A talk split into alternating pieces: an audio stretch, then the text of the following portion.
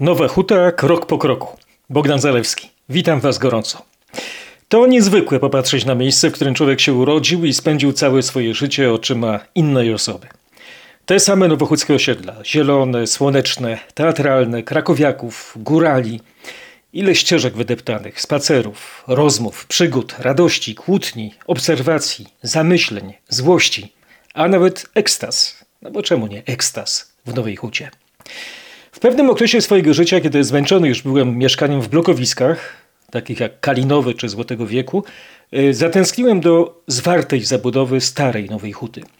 Często odwiedzałem moją babcię na osiedlu teatralnym i chciałem tam już pozostać w tym zaklętym świecie, zamkniętym w kwartałach. Za murami kamienic otaczającymi rozległe podworce z wysokimi bramami półokrągłymi na szczycie. Często wpadałem na teatralne po lekcjach w dwunastym Liceum Ogólnokształcącym na osiedlu Kolorowym, bardzo niedaleko od Ronda Kocmążowskiego, przy którym kończy się Stara Nowa Huta. Według starej budowlanej nomenklatury to ta wysunięta flanka, czyli osiedle teatralne, nazywało się w skrócie C jeden. Taka nomenklatura trochę szachowa, jakby mieszkańcy byli figurami. Mówiono też o tym miejscu Tajwan, dlatego że to niby taka wyspa, chociaż moja rodzina nie używała tego sformułowania. Mniejsza o to. Robię ten wstęp, by nakreślić kontekst nowochódzkiej rozmowy z panią Ewą Lipską, jedną z najwybitniejszych polskich poetek współczesnych. Powiem tak prywatnie, że wiersze pani Ewy bardziej przemawiają do mojej wyobraźni niż utwory nieżyjącej noblistki Wisławy Szymborskiej. Bardzo cenię twórczość autorki Domu Spokojnej Młodości. Zresztą tytuł tego tomu wierszy bardzo dobrze oddaje sens naszej wspomnieniowej rozmowy o Starej Nowej Hucie. Mamy tam nawet osiedle młodości. Pani Ewa mieszkała jednak na innym, noszącym nazwę Zielone. Nowa Huta, wbrew stereotypom, nie jest industrialnym czy postindustrialnym miastem. Rzeczywiście jest zielona. Mówi się nawet, że to miasto-ogród. Osiedle ogrodowe też u nas mamy. Dodajcie do tego w najstarszej części niską zabudowę, takie małe domki o spadzistych dachach, no i robi się naprawdę swojsko. Kiedy mówiłem, że miałem już dość socjalistycznego modernizmu, tych betonowych, wolno stojących prostopadłościanów, zatęskniłem do tej właśnie atmosfery. I z osiedla kościuszkowskiego, pełnego długaśnych wieżowców, przeniosłem się na osiedle sportowe, właśnie do takiego domku, w którym mieszkało ledwie sześć rodzin. Cicho, spokojnie, wokół liściasta gęstwina, korony drzew zaglądające do okien, tylko co weekend ryk silników motocyklowych z nieodległego stadionu Wandy przypominał, że jednak mieszkam w mieście. Żużel w kombinacie był wprawdzie odległy, ale blisko były żużlowe zawody. Nieopodal na osiedlu Zielonym w P R L u mieszkała pani Ewa Lipska. Wystarczyło tylko przejść przez ulicę. Za komunę nazywała się Demakowa, dziś Ignacego Mościckiego. Mościcki, wiadomo, polski prezydent przed drugą wojną światową, wynalazca, chemik. A co to była ta Demakowa? W Nowej Hucie często traktowano to jak przymiotnik. To tak jakby to była na przykład Topolowa. Więc jeśli coś kupiłeś w sklepie, to na Demakowej. Na Demakowej stał słynny czołg, taki jak z czterech pancernych i psa. Dziś też stoi, tylko oczywiście na Mościckiego, na osiedlu Górali. Tak naprawdę rzeczona ulica była nazwana ku czci sowieckiego inżyniera Michała Pawłowicza Demakowa. Biedak zginął dwudziestego trzeciego lutego tysiąc dziewięćset pięćdziesiątego trzeciego roku na terenie Nowej Huty w wypadku samochodowym. I już w tym samym roku podarowano mu po śmierci Nowochódzką ulicę. W archiwalnym numerze Głosu Nowej Huty możemy przeczytać takie słowa. dwudziestego trzeciego lutego tysiąc dziewięćset pięćdziesiątego trzeciego roku. W katastrofie samochodowej ginie inżynier Michał Pawłowicz Demakow, w nawiasie w czasie podróży służbowej do Warszawy. Radziecki konsultant Zjednoczenia Przemysłowego Budowy Nowej Huty. Dla uczczenia jego pamięci nazwano jedną z ulic naszej dzielnicy oraz wmurowano w ścianę odlewni tablicę z napisem Synowi Wielkiego Kraju Rad, towarzyszowi M P Demakowowi, ofiarnemu i niezapomnianemu budowniczemu kombinatu metalurgicznego, robotnicy, technicy i inżynierowie Nowej Huty. O, jest też inny artykuł, archiwalny. Wśród powszechnego żalu postanowiono, by zwłoki jego wystawić w sali świetlicowej na terenie kombinatu, by załoga mogła oddać hołd jego pamięci, zanim ciało zostanie zwrócone ojczystej ziemi. No, ciężko uznać go jednak za bohatera ziemi nowochódzkiej, ponieważ jego tragiczna śmierć nastąpiła ledwie kilka miesięcy po jego przyjeździe do naszego kraju, a zginął najprawdopodobniej w mniej bohaterskich okolicznościach niż to wynikałoby z tych notatek.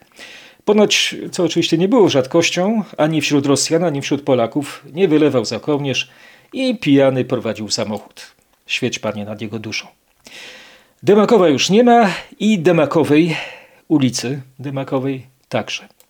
Kiedy mieszkałem na Sportowym, lubiłem przechodzić przez swoją osiedlową bramę na drugą stronę ulicy i na Zielonym wchodzić w następną. Roztaczała się tam długa, uliczna perspektywa. Z lewej strony po przekroczeniu tej bramy była, było wejście na klatkę schodową, po schodkach z małą balustradą, a nad drzwiami tabliczka z numerem trzynaście. Zawsze chciałem sobie przed nią przycupnąć, by naszkicować na kartce ten zaułek zielonego. Nie sfotografować, a narysować, ale jakoś nigdy nie miałem śmiałości. Zielone jest osiedlem typowym dla starej części Nowej Huty. Kto lubi zaułki, złamane ściany kamienic, z lekka labiryntowe przestrzenie, wiekowe drzewa, także zapierające dech w piersiach choiny jak z monumentalnego Bożego Narodzenia, to całkiem możliwe, że mu się tutaj bardzo spodoba. Kto zaś woli nowoczesne, klarowne bloki bez upiększeń, to tutaj tego nie znajdzie. To trochę tak jak różnica pomiędzy zwolennikami przytulności mieszkań a minimalistami. Ci pierwsi otaczają się mnóstwem przedmiotów, cennych nie tyle z powodu materialnej wartości, co związanych z nimi przeżyć, takich dobrych doświadczeń. Na ścianach w ich pokojach wiszą gobeliny, obraz na obrazie, fotografie wypychają fotografie, narzuty zapraszają do długiego na nich wysiadywania, bibeloty do zawieszania oka itd. Minimaliści z kolei, tacy redukcjoniści, zrzymają się na taki barok, cytując film Seks-misja, późne rokokoko. Oni preferują formy zwarte i gotowe, styl a la Ikea i podstawowe kolory z płócien Mondriana. Osiedle zielone jest raczej dla zwolenników w stylu vintage. Śmieję się oczywiście, chociaż ostatnio, kiedy spaceruję tamtymi chodnikami, przyglądam się wcześniej w swojej szafie swetrom retro. Dobrze, już dość tego mojego strumienia świadomości, meandrującego jak nowochódzka rzeczka Dłubnia. Jeśli z tej mojej przemowy coś wydłubiecie dla siebie, to będę bardzo rad. Napiszcie do mnie proszę bogdan kropka zalewski małpa r m f f m. Mail z nagłówkiem Nowa Huta krok po kroku. Będzie mi łatwiej znaleźć, tym bardziej, że jak wiecie, takie listy lubią wpadać do spamu. Nowa Huta i spam? To byłby skandal. A teraz y, posłuchajcie już mojej rozmowy z panią Ewą Lipską. Odbywała się ona przed ósmego października, bo jeśli ktoś nie słyszał, to przypomnę, urodziłem się tego samego dnia co poetka, tylko daty roczne są troszkę inne. I nie dość, że Nowa Huta to nasze miejsce życia, pani Ewy byłe, moje w dalszym ciągu, to jeszcze chodziliśmy do tego samego liceum, dwunastego L O imienia Cypriana Kamila Norwida, a w P R L u brr, Bolesława Bieruta, komunistycznego namiestnika na zwasalizowaną przez Sowietów Polskę. Ale mówmy o czymś przyjemniejszym. W jakich latach mieszkała pani na osiedlu Zielonym? Ja nie pamiętam, co do lat, niech mnie pan nie pytał daty, ani nic, dawno. Przed maturą, bo potem po maturze już wywiałam z domu rodzinnego.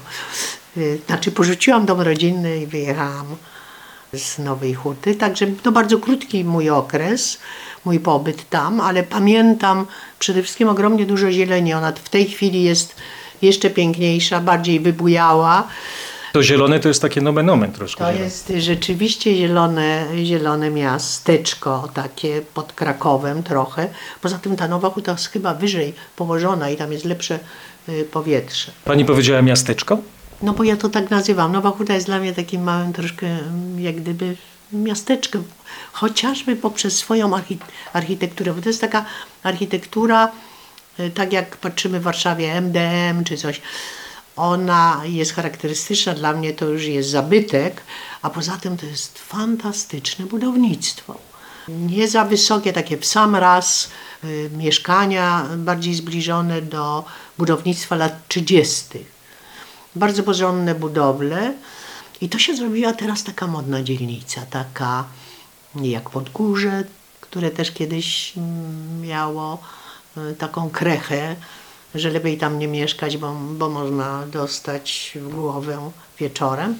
A tutaj się rzeczywiście zrobiło takie trochę w tej chwili ekskluzywna się zaczyna robić dzielnica. Bardzo dużo młodych ludzi kupuje tam mieszkania. mieszkania A wtedy, kiedy pani tam mieszkała, to, to spędzała pani wolny czas w Nowej Hucie, czy wyjeżdżała pani do Krakowa? Ja byłam, nie, nie, ja byłam wtedy, no przyjeżdżałam do Krakowa, bo byłam już wtedy w kole młodych tak zwanych pisarzy. I tutaj przyjeżdżałam do Krakowa, ale mm, też pamiętam jak chodziłam do, do, krótko do liceum, to yy, ta Nowa Huta kojarzy mi się z takimi spacerami z koleżankami, kolegami takimi. Wtedy się więcej rozmawiało, nie było komputerów, nie było telefonów komórkowych. I myśmy oczywiście chcieli zmieniać świat, chcieliśmy zmieniać rzeczywistość.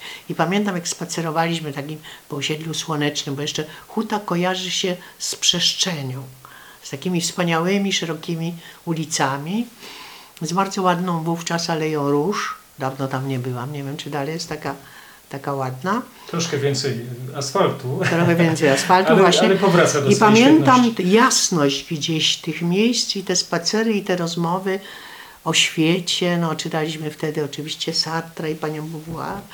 No, Sartre się pojawił w pani wierszu. No właśnie się pojawił, bo to właśnie z tego okresu. I właśnie yy, przychodziły nam do głowy, że ten świat, no tak jak młodym ludziom przychodzi do głowy, że trzeba zmienić ten zastany świat na inny, lepszy, bardziej sprawiedliwy. Z tym mi się kojarzy Huta i dawno tam nie byłam, także... Hmm, Zapraszamy panią do miasteczka. No właśnie, za, to ma, bardzo możliwe. No teraz to już jest rzeczywiście bliska dzielnica Krakowa, zważywszy, że są inne, dużo bardziej oddalone niż Nowa Huta. Ale bardzo mi się to podoba właśnie, jak pani to powiedziała, miasteczko, i pani powiedziała, że, że jeździła pani do Krakowa, bo my tutaj w Nowej Hucie to jesteśmy takimi patriotami. I troszkę, powiem szczerze, żałujemy, że, że nie jesteśmy osobni. A jeszcze panu powiem, co pamiętam z tamtego okresu, jeden z najlepszych teatrów w Polsce. Jaki był? Ludowy. To był Teatr Ludowy, Krasowski i Skuszanka. I pamiętam, bo do nas do szkoły przychodził Jerzy Broszkiewicz i myśmy odgrywali wtedy Antygonę. Ja nawet przez moment grałam strażnika, ale jak wpadałam na scenę, na scenę i to oczywiście po dwóch zdaniach zapominałam, nie wiedziałam, co mam dalej powiedzieć, wobec tego zrobiono ze mnie asystenta reżysera i włączaliśmy, to był taki wielki magnetofon, że jak się go włączyło, to naprzód rozlegał się jakiś huk. I pamiętam bardzo dużą taką aktywność intelektualną. Myśmy byli na wszystkich premierach w Teatrze Ludowym. Pamiętam Myszy i ludzi, dziejowa rola Pigwy, sztuki Broszkiewicza. Pamiętam Pieczkę, bardzo często występował. Znakomita scenografia Szajny. Także rzeczywiście to, był, to było takie miejsce bardzo bijące takim intelektualnym sercem wtedy. A to był wpływ Adama Ważyka, który w poemacie dla dorosłych tak bardzo narzekał, że...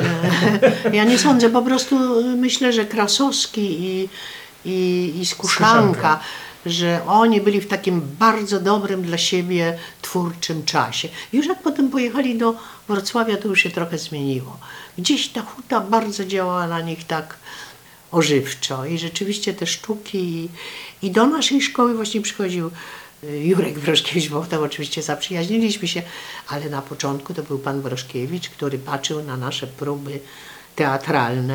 Ja w tym czasie to czytałem wielką, o większą chyba, największą. O pana chyba na świecie nie było, panie Bogdanie, wtedy. No. I rzeczywiście tak było wtedy. Bardzo ciekawe wystawy plakatu. Plakat polski. Słynna do tej szkoła, pory tak. Jest znakomity, a wtedy to w ogóle. No i tak, był zresztą wtedy, trzeba, pamiętam też teatr bardzo dobry był w telewizji. Kto miał telewizor, bo nie wszyscy mieli w tym czarno-białym, małym okienku. Ja miałem Toskę, no rodzice. Właśnie, właśnie było, ale były świetne sztuki teatralne, świetne. Inny czas, to jest nawiązanie do tego, o czym dzisiaj ósmego października rozmawialiśmy, czyli o czasie. To był tamten czas. Zwykle na koniec prezentuję swój wierszyk, ale tym razem nie śmiem. Kto chciałby przeczytać mój aktualny poetycki kawałek, to może, choć nie ma konieczności oczywiście, zajrzeć do mojego artykułu. Tytuł: Dom mój krokiem skończony przypomnieć. Nowa Huta krok po kroku z pisarką Ewą Lipską na r m f dwadzieścia cztery kropka p l. Tytuł to cytat z pięknego wiersza dawnej mieszkanki nowochódzkiego miasteczka, no bez jej tu obecności mniej poetycznego. Posłuchajcie utworu. Ewa Lipska, za tyle lat. Za tyle lat, na ile będę wyglądać, o ile dojrzeją do mówienia o nich, za tyle lat powrócę popatrzeć na chwilę, dom mój krokiem skończonym przypomnieć. Drzwi otwarte, och przeciąg, nie zamknąłeś i rozmowy nasze uleciały. Teraz świat je podsłucha, teraz świat je rozniesie, będą jeszcze raz umierały. Jak niewiele się zmienia, pokój pogodny zaproszeń na herbatę. W krzesłach lekko wytartych drżą jeszcze nasze cienie, już półcienie, wypełzły przez lato. Stół pokryty wyznaniem, moim, twoim, już nie wiem. Talon szczęścia, niewykupiony. Jeszcze kwiaty dla ciebie, stoją chude, wyschnięte, zdumione. Jeszcze wiersze, ach wiersze wsparte niemym porywem. Teraz z ręki do ręki przenoszę. Ale wiersze jak wiersze, ale wiersze jak życie. Może tylko trochę bardziej siwe. Dziękuję, szanowna pani Ewo. Droga pani Schubert.